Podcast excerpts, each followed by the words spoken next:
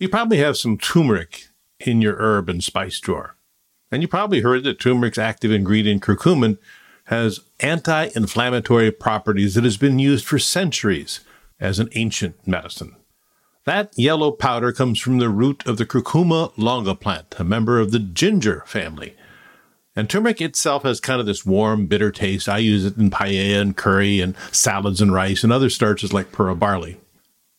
But what you probably haven't heard is that too much turmeric can kill you. Today, we're going to make sense of the madness surrounding turmeric, from its promise as an anti-cancer agent to its toxicity, and who needs to avoid it for daily use. I'm Dr. Terry Simpson, and this is Fork U, Fork University, where we make sense of the madness, bust a few myths, and teach you a little bit about food as medicine.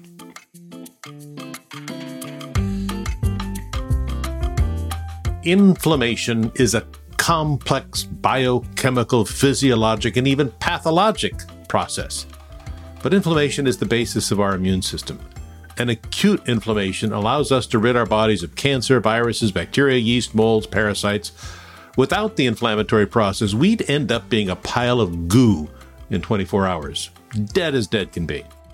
Inflammation allows us to repair our body from injury, anything from burning our hand by spilling coffee on it to major trauma from an automobile accident.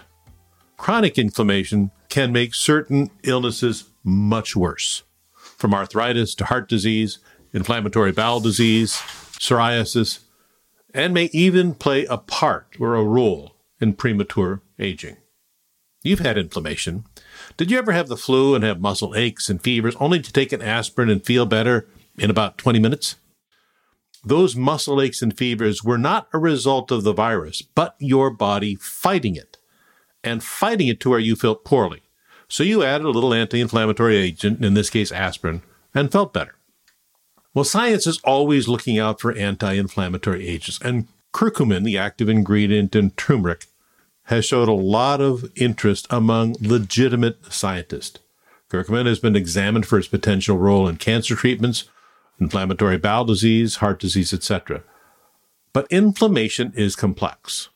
Let me just give you a little sense of how complex it is by quoting from a paper.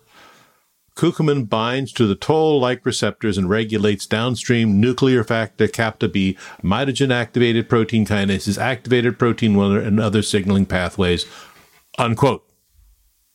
So you can imagine, curcumin or turmeric has attracted the attention of the non-regulated health supplement industry, where they can bottle it up, tell you that, quote, it supports heart health, or, quote, it supports gut health or immune function, unquote. Those statements, I hope you know, are meaningless, designed to fool someone to buy something with a label of, quote, natural, unquote, to believe that it might be better than some drug.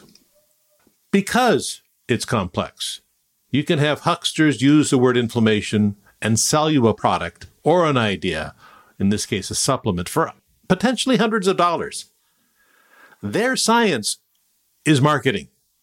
And in this case, marketing to you a product with words and extracting dollars from your wallet.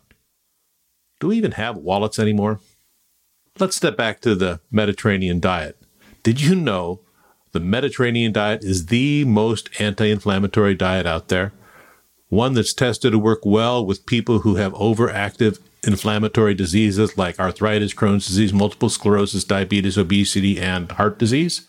Far better than any other diet out there. So let's take curcumin and turmeric back to the kitchen. A part of the Mediterranean diet is cooking with herbs and spices. And even if you don't cook, you can always use turmeric to spice things up a bit. It's a worthy candidate.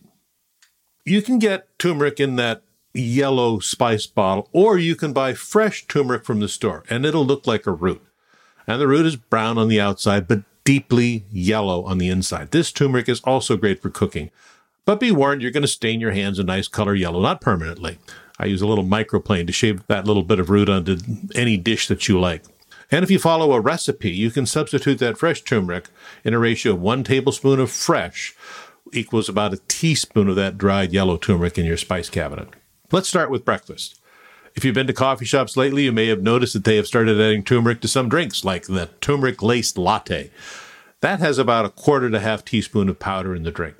It'll add a deeper flavor to your latte, and some liken it to other spiced drinks like that famous pumpkin spice latte we see so much of around October. But turmeric's also a great addition to scrambled eggs or to a tofu scramble. It provides beautiful color and a depth, and 1/4 teaspoon is all you need. If you ever have deviled eggs out, you can add a little bit of turmeric on top, just like paprika. Moving on from breakfast, if you've ever added turmeric to your rice, like a tablespoon to a bowl of rice as you're making it, it will give us this deep, beautiful yellow color that makes rice far more visually appealing. A teaspoon also works well with your bean dishes. That famous cowboy caviar, adding turmeric to it will make it a lot more earthy. And some of you have asked me about ginger, turmeric, honey, teas, or shots to decrease inflammation. Well, if you like them, that's fine. But if you consider the other anti-inflammatory drugs like aspirin, ibuprofen, you know they have side effects. So does curcumin. In my blog, I have 6 references to deaths from people who died of liver failure secondary to high doses of curcumin prescribed by some Ayurvedic practitioners. Many of these patients died, and some were saved when they went to conventional hospitals where they needed liver transplants. The dose is always in the poison. Be warned that the supplements of curcumin, especially when it's been combined with pepper to increase its uptake to the gut, can cause damage. So here's where you need to be careful. Curcumin should not be used if you're pregnant or going to become pregnant because it can cause a loss of pregnancy, bleeding, placenta previa. Curcumin should not be used if you're breastfeeding. You should not take curcumin as a supplement if you're taking any blood thinners like Warfarin, Plavix, or Eliquis. If you have a tendency to bleed or bruise more easily, you should not take curcumin. Nor should you take it if you're over the age of 60 years old, as it can cause bleeding in the brain. Do you have issues with your gallbladder? Curcumin has been positively associated with increasing inflammation of your gallbladder, requiring urgent surgery. And if you have stomach issues, you shouldn't be taking curcumin because it can cause ulcers in your stomach, or if you have ulcers, can cause them to bleed more easily. It shouldn't be taken if you're also taking it with aspirin, Motrin, or some anti-inflammatory drug. And if you are undergoing surgery and taking this as a supplement, you should stop it 2 weeks ahead of time. The supplement industry is not regulated like the pharmaceutical industry. Besides people getting too much curcumin in their supplement and causing bleeding issues and death. And there also have been supplements that have been colored with heavy metals, causing heavy metal accumulation in people who use those supplements. If you have a headache or a joint ache, you know the dose of aspirin, naproxen, or Motrin that's effective. You know the dose that won't do anything. And you know a dose that can be toxic. You may not know what that dose would be because it hasn't been tested on that supplement of turmeric or curcumin. Let me give you an example. 81 milligrams of aspirin, that baby aspirin, will not fix your headache. 325 milligrams of standard aspirin will. 2 bottles of aspirin you know is a problem. It can happen with curcumin too. You just don't know the dose you're getting. I love cooking with turmeric. It adds a depth of flavor to almost any meal. And as with all good food, it has properties that can add to the properties of other whole foods and spices, making your Mediterranean diet delicious and wonderful and healthy. Turmeric belongs in your kitchen, not in a capsule. Please see the blog associated with this podcast on YourDoctorsOrders.com. This podcast was researched and written by me, Dr. Terry Simpson. And while I am a board-certified physician, I am not your physician.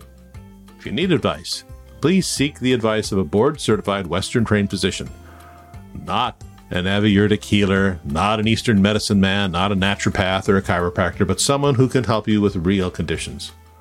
Simple Media distributes the podcast, and this transcript can be found on ForkU as well as Your Doctor's Orders. Audio editing and music were inserted by my good friend and pod god, Evo Terra. Hey, Evo, I wonder if you've ever tried turmeric in beer.